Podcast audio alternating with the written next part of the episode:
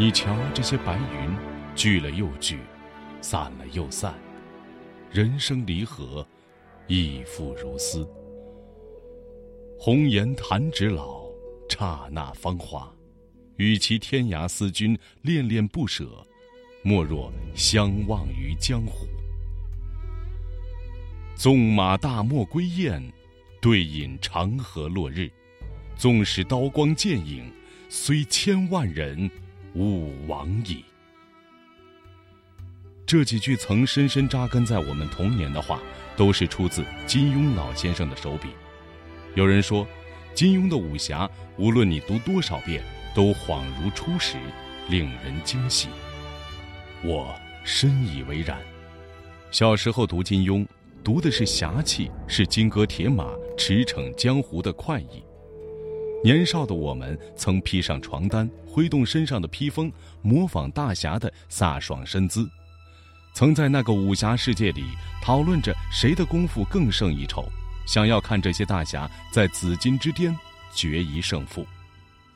长大后再读金庸，却在这回肠荡气、快意恩仇的江湖中，看到了家国情怀、悲悯柔情，读懂了人生百态、世间冷暖。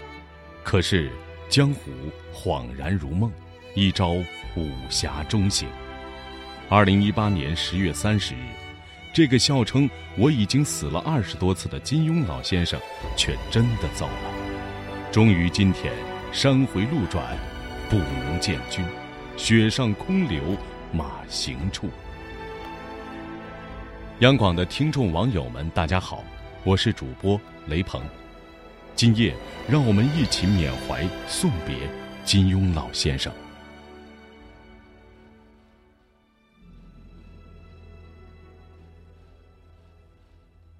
我们这一代，甚至是几代人看过的第一部武侠小说、第一部武侠电视剧，应该都是金庸的作品。相信很多人关于金庸武侠的最初记忆，便是一个黄昏落日、弯弓射雕的画面。豪情与柔情结合，历史与侠义碰撞，他肆意挥洒自己的才情，缔造了一个侠义的江湖，也成就了很多人的江湖梦。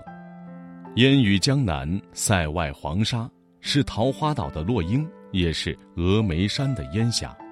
有豪气的大侠，有青山磊落的少年，聪慧的少女，剑仗天涯，快意人生。有凌波微步的潇洒，六脉神剑的气势，天山折眉手的精妙，也有如萧峰般的万丈豪情，段誉的憨萌，黄蓉的鬼怪精灵，程灵素的脉脉深情。在他庞大而浩瀚的武侠世界中，不仅仅是儿女情长、家国仇恨，更有着盛大的命运轮回。正是那一句：“飞雪连天射白鹿。”笑书神侠已闭渊。只是鲜少有人知道，这位面相柔和敦厚的人，恰如他笔下的一个个江湖英雄一般，有着豪情万丈的侠义心肠。中学的时候，因为不满当时的训导主任，金庸开始搞事情，写壁报讽刺，结果被开除。后来，高中毕业的金庸上了重庆的中央政治大学。想圆自己的外交梦，为国效力，没想到因为不满当时校内的不良风气，金庸再次出手打抱不平，结果又被学校勒令退学。从《东南日报》到《大公报》，再到中年创办《明报》，金庸也总是心系民生，骨气凛冽，执笔敢言，写下万篇社评与政论文章，终成独当一面的侠客。哪怕曾因自己的仗义直言遭受过生命的威胁，也一往无前。可是这样一个人，却用了一个反英雄主义的故事，完结了自己的江湖之梦。这便是《鹿鼎记》。在《鹿鼎记》之前，金庸的作品大都充满着英雄主义的江湖豪气，比如让他一炮而红的第一部作品《书剑恩仇录》。比如，在之后的短短几年内，他创作的《碧血剑》《雪山飞狐》《射雕英雄传》等。八十年代初，广州一家杂志开始连载《射雕英雄传》，金庸的武侠小说开始正式进入内地。那时，我们在他的小说和笔下的人物身上领略到的是中国文化的深厚底蕴，比如儒释道宗、文史哲禅、琴棋书画、酒茶食居，也是独特的人性光辉，像是萧峰的豪迈飒爽，郭靖的侠义耿直，令狐冲的率性洒脱。然而后来金庸却写了一部《鹿鼎记》，更让人吃惊的是，一九七二年《鹿鼎记》连载结束。金庸宣布封笔，不再创作武侠小说，一时间不少读者为之感到惊诧遗憾。但也有人明白金庸的用心，比如张家伟就说：“一个骑士小说家独自创造了骑士小说传统，然后自己用一个堂吉诃德推翻了自己设定的世界。其实这才是金庸啊，以浩瀚肆意的姿态，却书写了。”一段段传奇，一字一句才是我们真实的人生。虽然金庸写的是武侠，可是他却是所有武侠大师中最会写情的。在金庸的江湖世界里，每个人都有血有肉，又爱又恨，看似潇洒自在，却没有一个人能够逃出情的束缚。小的时候，我偏爱《倚天屠龙记》的赵敏。堂堂郡主却偏偏爱上了一个毛头小子，他大闹婚礼，说了一声：“若是我偏要强求呢？那些富贵与名声就都敢抛弃，辞去江湖必然刀山火海。可是敢爱敢恨如赵敏，便只求有一人为他画眉，视为爱情中的孤勇。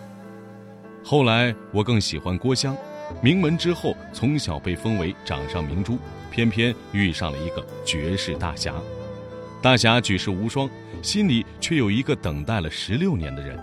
从此，他便在峨眉上安了家。只不过这漫山的烟霞，像极了十六岁那年的烟火，把一生年华都藏在了风陵渡口的回忆之中。是为爱情中的隐忍，还有更多爱情中的千百种模样，都在金庸的笔下开成了一朵花。是白马载着李文秀缓缓地走向杏花春雨中的江南，二十四桥的明月缱绻在春江花月夜之中，轻声道一句：“那些都是很好很好的，偏偏我不喜欢。”是紫衣少女天真无邪，仰着头看着自己的英雄问：“他有什么好？我哪里及不上他？你老是想着他，老是忘不了他。”是英雄心里装着的一个塞外木马的誓言。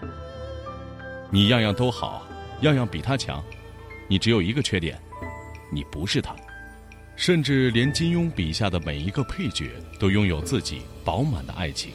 周伯通与英姑，黄药师与冯衡，王重阳与林朝英。人们总是先体会了情，才体会了人生，而金庸笔下人人皆有情。纵横交错，侠义也好，恩仇也罢，爱情亦是永恒。可除了爱情，金庸还善写悲情，不是悲苦的悲，而是慈悲的悲。金庸的小说里有一句话叫“怜我世人，忧患时多”。金庸的书常常怜悯世人，他笔下的人无人不冤，有情皆孽，人人可悯。作家六神磊磊在他的一篇文章中写道：“他怜那些低层弱者，乱世中毫无尊严，命贱如草，被屠杀如猪狗，像遇上金兵被害的叶三姐，襄阳城郊被李莫愁杀死的孕妇，长台关被阿紫割舌的店小二，被蒙古兵破城的撒马尔罕的人民。他连雁门关下被交替打草谷的汉人和契丹人。”他让失去了至亲的契丹民众露出胸口狼头，仰天悲笑。他借丘处机的诗说：“天苍苍兮林下土，无为不救，万灵苦。”他让郭靖怼铁木真说：“杀的人多未必是英雄。”甚至他一厢情愿地让铁木真纠结致死，去世前还喃喃自语：“英雄，英雄。”他还借段誉的口吟诵李白反战的诗：“战火燃不息，征战无已时。野战格斗死，败马号鸣向天悲。乌鸢啄人肠，闲飞上挂枯树枝。士卒屠草莽，将军空而为。乃知兵者是凶器，圣人不得已而用之。”连刘正风、曲阳、梅庄四友，他也怜惜。他对他们怀抱着好感和同情，为他们精心编织了绿竹巷、桃花岛、百花谷，作为梦想中的乐土。其实，暗熟世事如金庸，当然会知道江湖无乐土，归隐不是出路。所以，像蝴蝶谷、梅庄、狼环玉洞，就都毁灭或荒芜了。可是他又心存不忍，又要写蝴蝶谷的心声，写梅庄也搬进了新客人，就是新婚的令狐冲和任盈盈，那是他留给自己的一点童真和善意。说真的，金庸去世的消息刚传出来的时候，我和许多人一样是不信的，因为之前有过几次金庸先生去世的谣言，所以我很笃定的想。这一次，一定也是假的吧？只可惜，如果愿望能成真的话，这世上就没有悲离一说了。随着陈小春一句“小宝就此别过”，我们的武侠梦还是醒了。从此再无华山论剑日，亦无降龙十八掌，东邪西毒南帝北丐中神通，紫金青白四王齐相送。雪山飞狐怀旧梦，神社双雕论今颂，倚天屠龙刀何在？乾坤大挪移四方。从此世上无大侠。原来这天下功夫最高的，终究是时间。不过每个一等一的高手，都是应该要成为一段人人皆知的传奇，留下一段不可磨灭的佳话与肆意狂傲的身影。任后世追寻。我觉得写了这么多侠义江湖，其实金庸才是这个江湖故事中最负盛名的英雄吧。像藏经阁里的扫地僧，虽然不在江湖之中，却集武功于大成，足以在华山之巅笑意看着芸芸众生。正如有人曾经问金庸，人生应如何度过？金庸说：“大闹一场，悄然离去。”先生还真是闹了好大一场快意人生啊！落笔，江湖轰然而出；转身，江湖已余波未了。半世逍遥，刀光剑影，满地繁华。先生，江湖路远，剑影长。今天，咱们就此别过。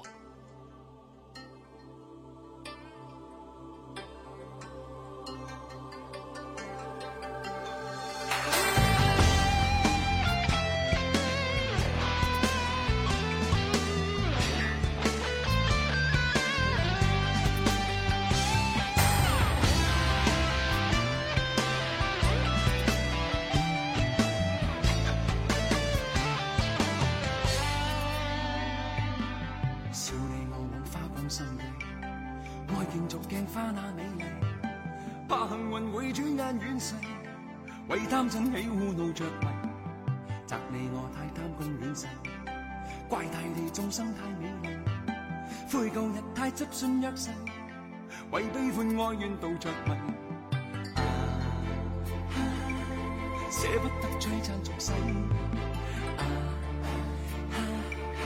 躲不开痴恋的人为，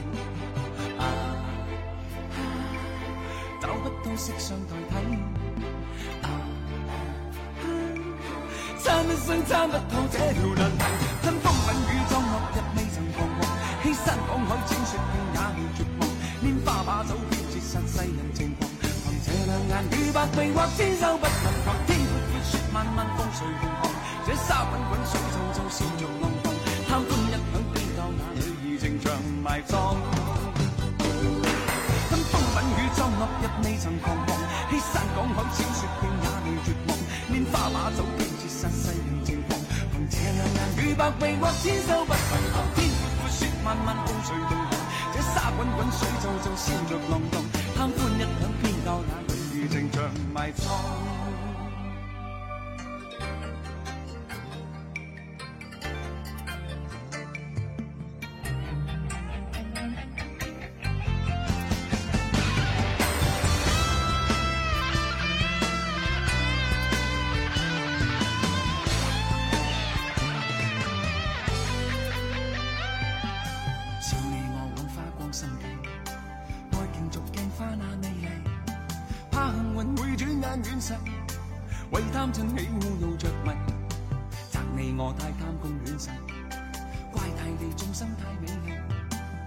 旧日太执信约誓，为悲欢哀怨妒着迷，啊，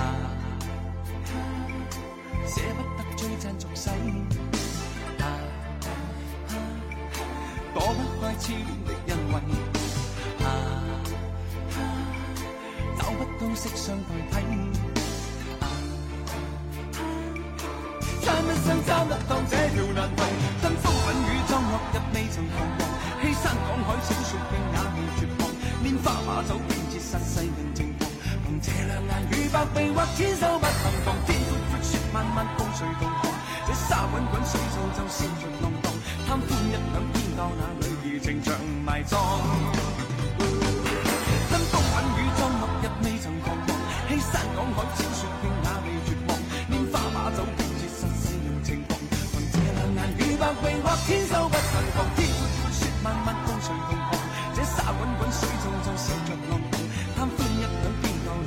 那女儿情长埋葬。跟风品与装落日未曾狂，欺山赶海小说片也未绝望，拈花把酒偏折煞世人情狂。凭这两眼与百臂或天收不能防，天阔阔雪漫漫共谁同航？这沙滚滚水皱皱笑着浪荡，贪欢一晌偏教那女儿情长。埋葬，跟风品与装落日未曾彷徨，欺山赶海千雪绝杀世人情狂，凭这两眼与百臂或千手不能防，天阔阔雪漫漫共谁同航？这沙滚滚水皱皱笑着浪荡，贪欢一晌偏教那女儿情长埋葬。